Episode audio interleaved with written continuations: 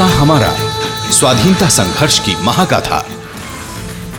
आज़ादी के रणबांकुरों की क्रांति कथा के जाने पहचाने और अनजाने पन्ने, अनुसूचित जाति और जनजाति सहित सभी अमर बलिदानियों की प्रेरक कथाएँ।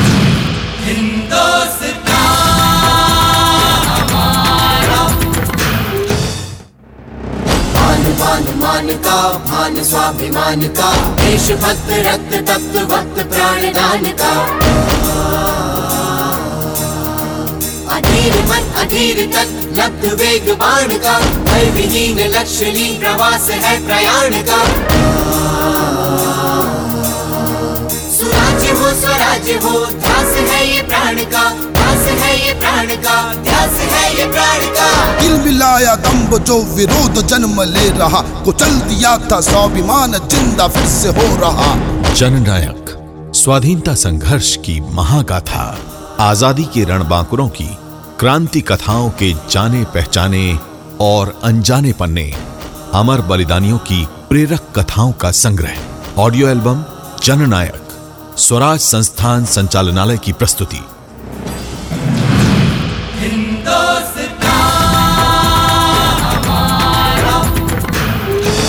नमस्कार। ये हिंदुस्तान हमारा कार्यक्रम में आप सभी का स्वागत है। श्रोताओं, भारत के स्वतंत्रता संग्राम में भाग लेने वालों में कुछ नाम ऐसे हैं जिन्होंने अपनी वाणी से, अपने विचारों से जनमानस के सोए विवेक को जगाया।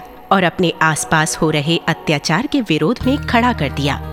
उन्होंने जनमानस को ये भी महसूस कराया कि हम सब एक हैं। ऐसे ही महान व्यक्तित्व और नरम दल के क्रांतिकारी नेता थे सर सुरेंद्र नाथ बैनर्जी। बैनर्जी बैनर्जी उन्होंने भारत में राजनीतिक जागरूकता पैदा करने, राजनीतिक अधिकारों के लिए और पूर्ण स्वतंत्रता प्राप्ति के लिए पूरे देश में वातावरण व वा आधार भूमि तैयार की आइए इसी महान विभूति को याद करते हुए, उनकी जीवन गाथा पर आधारित हम आज के इस कार्यक्रम को शुरू करते हैं।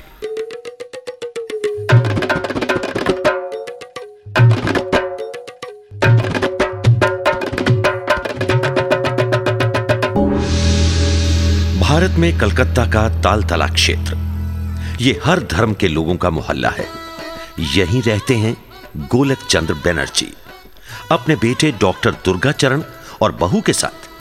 अगर दादा गोलक चंद बहुत ही धार्मिक विचारों वाले और पूजा पाठी इंसान हैं तो उनके सुपुत्र, मानवीय रोगों के मशहूर डॉक्टर दुर्गाचरण आधुनिक विचारों के हैं। बात सन 1848 की है।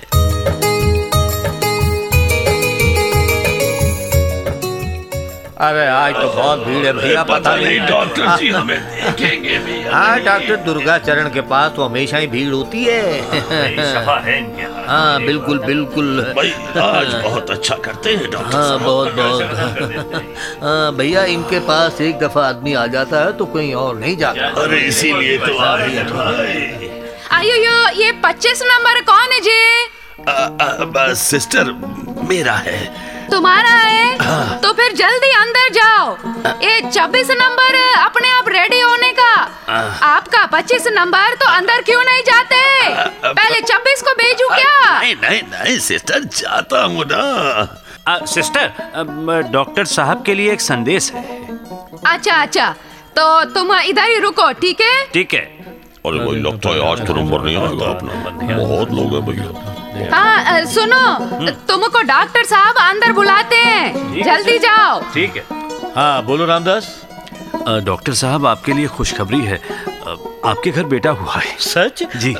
बाहर कितने मरीज़ बैठे हैं? डॉक्टर साहब बाहर तो बहुत मरीज़ हैं। अच्छा अच्छा कोई बात नहीं। सुनो ये लो पैसे। जी।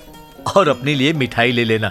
और हाँ जी। डॉक्टर जी को कहना कि मैं मरीजों को देखकर जल्दी से जल्दी आता हूँ। ठीक है डॉक्टर साहब।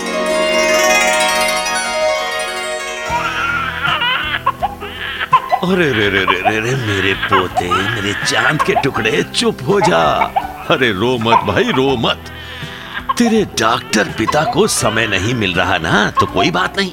अरे मैं तो हूँ ना तेरे पास। तेरे पिता का पिता गोलक चंद्र अरे चुप हो जा। अरे लाइए लाइए पिताजी मुझे दीजिए। जरा मैं भी तो देखूँ अपने लाडले का चेहरा। अरे अरे अरे अरे रोना नहीं रोना नहीं। क्या चाहिए मेरे राजकुमार को? बोलो। अरे इसकी पहली शिकायत तो सुन ले। पूरे छह घंटे बाद देखने आया है तू दुर्गा चरण। वो क्या करूँ पिताजी? जैसी समय मिला भागता हुआ चला आया। देखिए देखिए बाबा इसके चेहरे पर जो नूर है। बिल्कुल देवों जैसा है। मैं इसका नाम सुरेंद्र रखूँगा। अरे रोना नहीं रोना नहीं। मैं तुझे ज़िंदगी में जो चाहिए वो ला के दूँगा। अरे चुप हो जा। अरे बेटा चुप हो जा चुप हो जा। इसे आप दोनों से अभी कुछ नहीं चाहिए। जो चाहिए माँ से चाहिए। लाइए मुझे दीजिए। मैं इसे इसकी माँ को देती लो, हूँ। लो, लो। आ, ले ले ले ले ले। रोना नहीं। हम्म।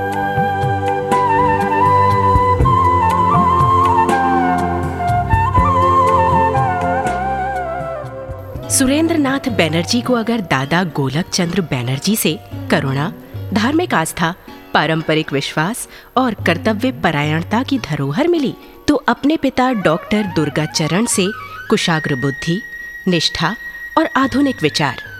उनकी प्रारंभिक शिक्षा कलकत्ता की ही एक बंगाली पाठशाला में हुई। उसके बाद डाउटन कॉलेज में अंग्रेज़ी माध्यम में पढ़ाई होने के कारण शुरुआत में सुरेंद्र नाथ बैनर्जी को थोड़ी तकलीफ़ हुई।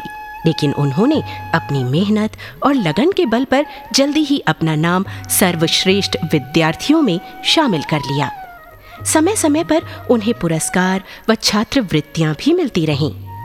सन अठारह में उन्होंने मैट्रिकुलेशन 1866 में फेलो ऑफ़ आर्ट्स और 1868 में उन्होंने स्नातक की परीक्षा भी पास कर ली।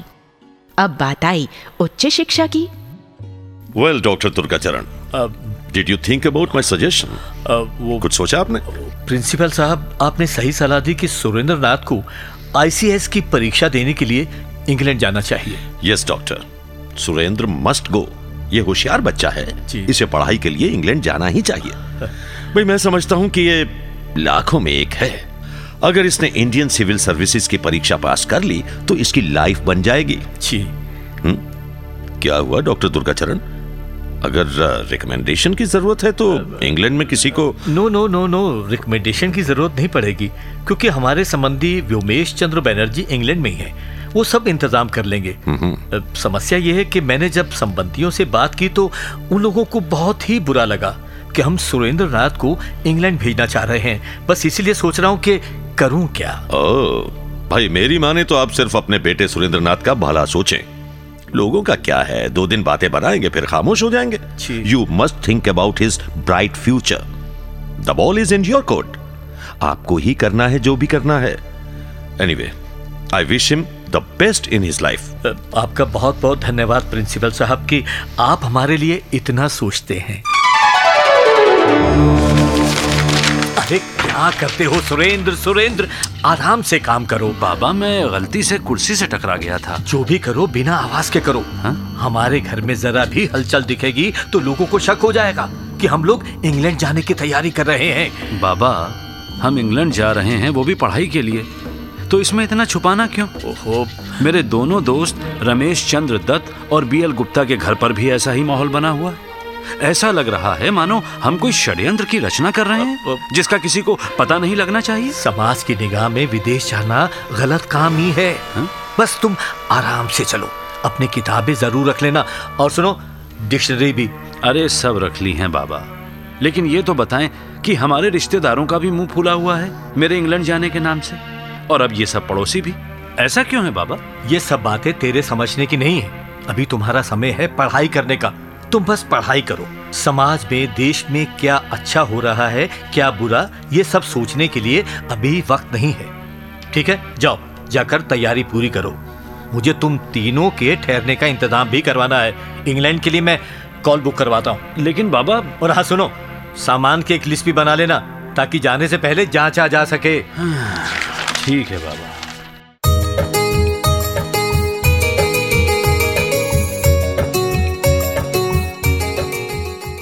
इंग्लैंड की यूनिवर्सिटी कॉलेजिएट स्कूल लंदन में उन्हें दाखिला मिला। वहाँ भी वो अपने अध्यापकों, श्री टील एली, गोल्ड स्ट्रकर और हेनरी मार्ले का बहुत सम्मान करते थे।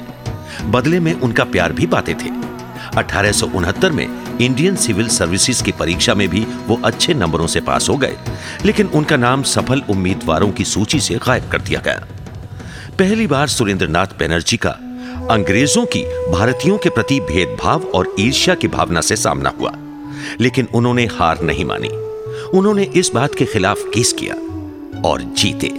उसके बाद सुरेंद्रनाथ बनर्जी ने कड़ी मेहनत से आईसीएस के दो वर्ष के पाठ्यक्रम को एक वर्ष में ही पूरा कर लिया और फिर भारत लौट आए। पोस्टमैन चिट्ठे। अरे लाओ भाई लाओ लाओ। अरे सुरेंद्र सुरेंद्र! खुशखबरी है। क्या बाबा? देखो देखो तुम्हारे लिए नौकरी का ज्वाइनिंग लेटर आया है। दिखाओ बाबा। अरे हाँ, हाँ, हाँ ये मेरी पहली नौकरी है और वो भी सरकारी। बाबा मैं खूब मेहनत करूँगा और अपने सीनियर्स को कभी भी गलती निकालने का मौका नहीं दूँगा। शाबाश बेटा शाबाश। जीते रहो। लेकिन किस्मत को कुछ और ही मंजूर था। जिला मैजिस्ट्रेट उन अंग्रेज़ लोगों में से था जो भारतीयों को तुच्छ और अपने से कमतर सिद्ध करने में लगे रहते थे। वो सुरेंद्रनाथ बैनर्जी के मुखर स्वभाव, कुशाग्र बुद्धि और हिंदुस्तानी होने से ईर्ष्या रखता था। कुछ समय बाद उसने सुरेंद्र नाथ की एक मामूली सी तकनीकी भूल को बहाना बनाकर सरकार को बहुत ही गंभीर शिकायत भेज दी, जिस कारण उन्हें न्यायिक कर्तव्यों के निर्वहन में बेईमानी का आरोप लगाकर नौकरी से ही निकलवा दिया गया, जबकि ऐसी मामूली चूक पर मात्र चेतावनी देकर छोड़ दिया जाता था।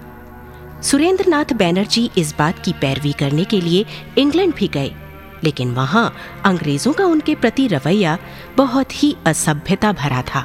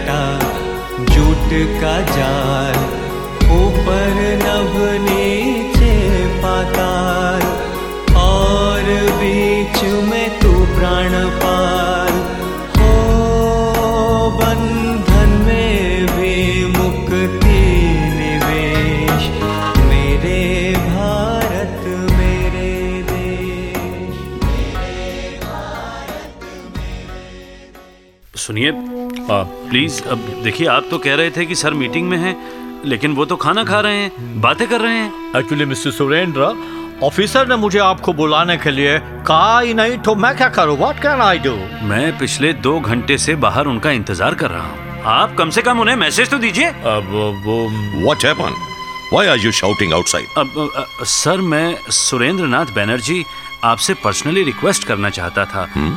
कि उस मामले में मेरी कोई गलती नहीं थी। Sir this is not fair you black people are not reliable काले लोग काली बुद्धि। सर तुम सब नालायक लोग हो। हम लोग अपना डिसीज़न नहीं बदल सकते। Why are you wasting our time? Go. Sir please Go, please. Sir मेरी बात सुनिए। I said go. सर वो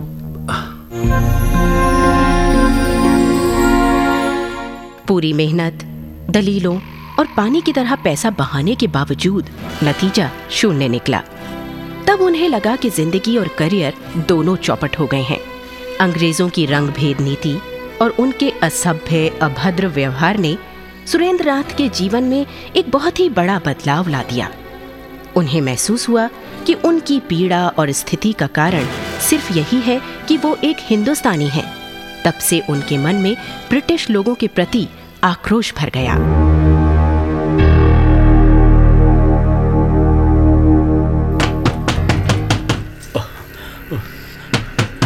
भीतर आ जाओ दरवाज़ा खुला है। एक बुरी खबर है सुरेंद्र। क्या हुआ बोस? अब अब फिर किसी अंग्रेज़ ने भारतीयों को अपनी रंग भेद नीति का शिकार बनाया है क्या? हाँ वैष्णव दत्त को उसके अंग्रेज़ अधिकारी ने नौकरी से निकाल दिया है। हाँ। जब तक ये अंग्रेज़ हमारे हिंदुस्तान में रहेंगे तब तक हम भारतीयों की भावनाओं को ठेस पहुंचाते रहेंगे। हमारे ही देश में रहकर हमारा ही अन्न खाकर हमें ही काट रहे हैं। और हम हिंदुस्तानी लोग ना तो आवाज़ उठाते हैं और ना ही कुछ कर पाते हैं। क्यों बोस? ऐसा क्यों हो रहा है? क्योंकि लोगों का जमीर सोया हुआ है। आवाज़ उठाने के लिए उनको हिम्मत देने वाली आवाज़ की ज़रूरत होती है। ब्रिटिश सरकार को चुनौती देने की हिम्मत किसी में नहीं है। वो चुनौती मैं दूँगा बोस। तुम दोगे। ये सारा हिंदुस्तान देगा। मैं बनूँगा हिंदुस्तानियों की आवाज़ की हिम्मत। हम सब एक होकर ब्रिटिश सरकार को झुका देंगे। तुम दोगे मेरा साथ। बोलो दोगे? हाँ मैं तुम्हारे साथ हूँ। मिलाओ हाथ। ये होगा।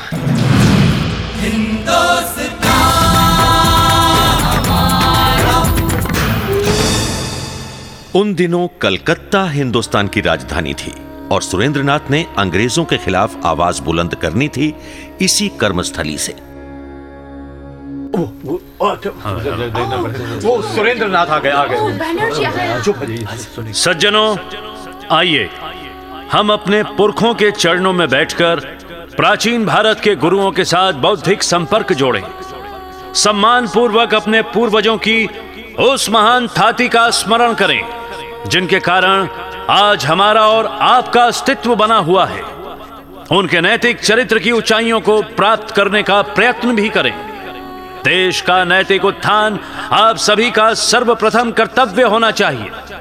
आपके सामने एक चुनौती है। आप एक ससम्मान एवं देश परायण जीवन बिताना चाहते हैं या अपमानजनक जीवन जीना चाहते हैं? आप जो भी रास्ता चुनेंगे उस पर आने वाली पीढ़ियों की आकांक्षाएँ और आशाएँ निर्भर करेंगी। बिल्कुल ठीक कहा बिल्कुल सही कहा। मैं अपने देश के बड़ी संख्या में उपस्थित इन सभी युवकों को कहना चाहता हूँ कि आप लोग ही इस देश की आशा हैं। मैं आप सभी से पूछता हूँ आप लोगों में से कितने लोग अपने कॉलेज की पढ़ाई समाप्त करके अपनी शक्ति और अपना श्रम देश सेवा में लगाने को तैयार हैं? बिल्कुल ठीक है। बिल्कुल ठीक है सर मैं अपनी बात एक बार फिर दोहराता हूँ क्या आप लोग अपनी शक्ति और अपना श्रम देश सेवा में लगाने को तैयार हैं? बोलिए। मुझे आपके उत्तर की प्रतीक्षा है। हम तैयार हैं। हम तैयार हैं। हम तैयार हैं। आपका ये उत्तर आपकी शिक्षा और आपके हिंदुस्तानी गुणों के ही अनुरूप है। ईश्वर आपके पावन संकल्प की रक्षा करे। वंदे मातरम। वंदे मातरम। वंदे मातरम। वंदे मातरम। वंदे मातरम। वंदे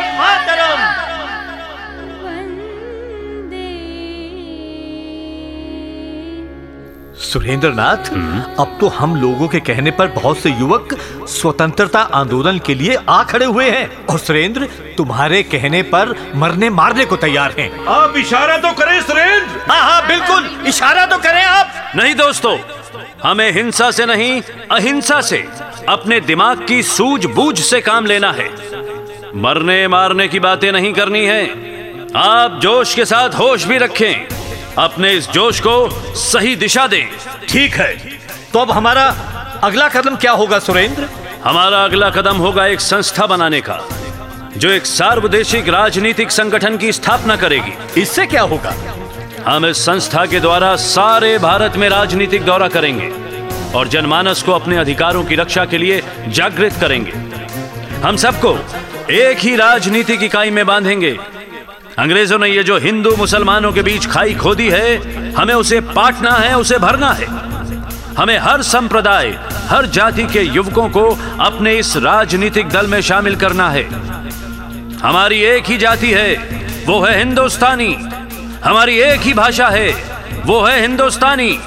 हमारा एक ही धर्म है, और वो है हिंदुस्तानी। तो आप सब तैयार हैं मेरा साथ देने के लिए? ठीक है। हम तुम्हारे साथ हैं। हम तुम्हारे साथ हैं। हम तुम्हारे साथ हैं। भारत का झंडा फहरे। भारत का झंडा फहरे। छोर मुक्ति पटका छोड़ी पर छोर मुक्ति पटका छोड़ी पर छाया करके चेहरे। का झंडा फहरे।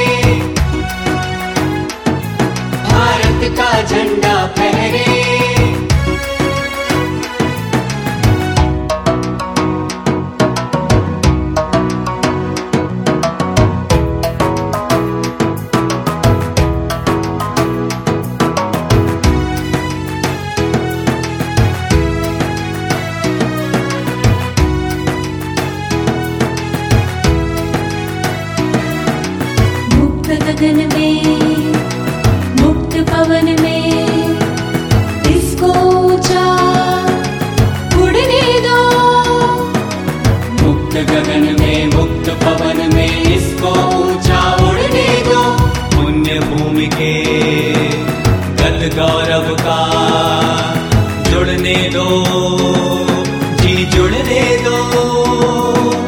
पुण्य भूमि के गत गौरव का जुड़ने दो, जी जुड़ने दो। मान मान सर का शक दल यह, मान मान सर का शक दल यह। लहर लहर कर लहरे। भारत का झंडा फहरे। सुरेंद्र नाथ बैनर्जी की प्रसिद्धि और लोगों का सुरेंद्र के साथ आवाज़ मिलाना अंग्रेज़ों को नहीं भाया। हु इज़ दिस सुरेंद्र जो भाषण देकर लोगों को भड़काता रहता है? सुरेंद्रनाथ बैनर्जी, सर हेनरी, ये जहाँ भी जाता है, पूरे जलूस को अपनी तरफ़ आकर्षित कर लेता है। हा! क्या पंजाब, क्या लाहौर और क्या बंगला भाषी आज सभी सुरेंद्रनाथ बैनर्जी की भाषा बोलने लगे हैं। माय फॉल्ट कहीं भी उसके आदमी कोई भी हरकत करे तो गोली मार दो। वो भी हम लोग नहीं कर सकते सर। Why? क्योंकि वो तो अहिंसा पसंद हिंदुस्तानी है। How? वो तो लोगों को मानसिक रूप से भड़का रहा है। उन्हें हम अंग्रेज़ों के खिलाफ तैयार कर रहा है। वो तो सारे हिंदुस्तान को एक धागे में पिरोने का काम कर रहा है। Oh God! फिर भी उस पर निगाह रखो। जैसे भी कोई मौका मिले उसे पकड़ लो। Arrest him okay sir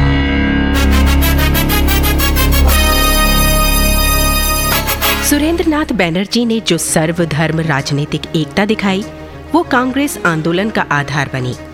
इस राजनीतिक एकता को अब और अधिक प्रचार की आवश्यकता थी, इसलिए उन्होंने बंगाली नामक अखबार खरीद लिया। लंदन में आयोजित इंपीरियल प्रेस कॉन्फ्रेंस में उन्होंने भारतीय समाचार पत्रों का प्रतिनिधित्व भी किया।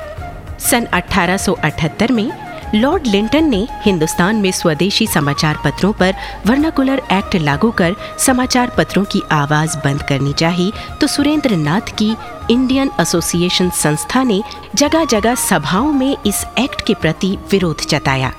अंग्रेज़ी सरकार को वर्नाकुलर एक्ट में संशोधन करना पड़ा।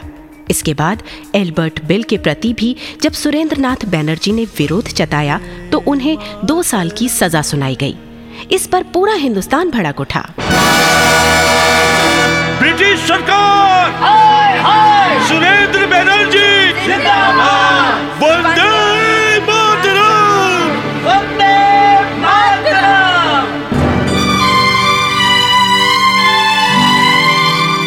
हिंदुस्तान के इतिहास में पहली बार हर धर्म हर जाति हर तबके के लोगों ने एक साथ सरकार के इस फैसले के विरोध में आंदोलन किया था।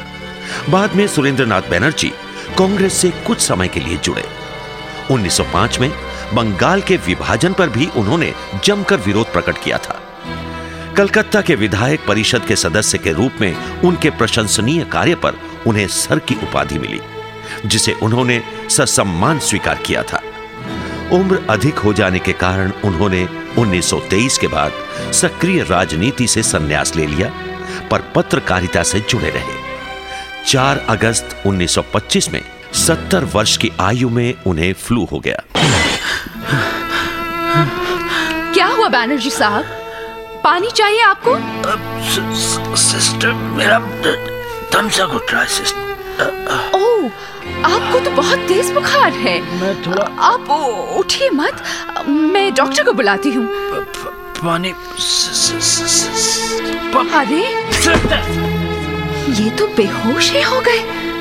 डॉक्टर!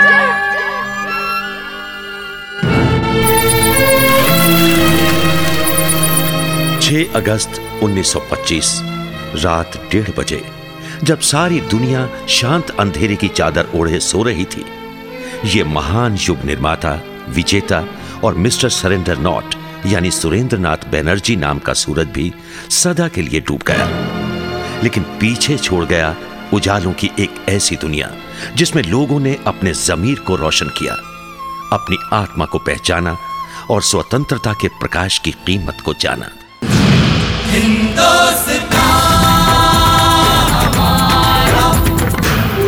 अभी आप सुन रहे थे कार्यक्रम प्रस्तुति, स्वराज संस्थान संचालनालय, मध्य प्रदेश शासन, संस्कृति विभाग।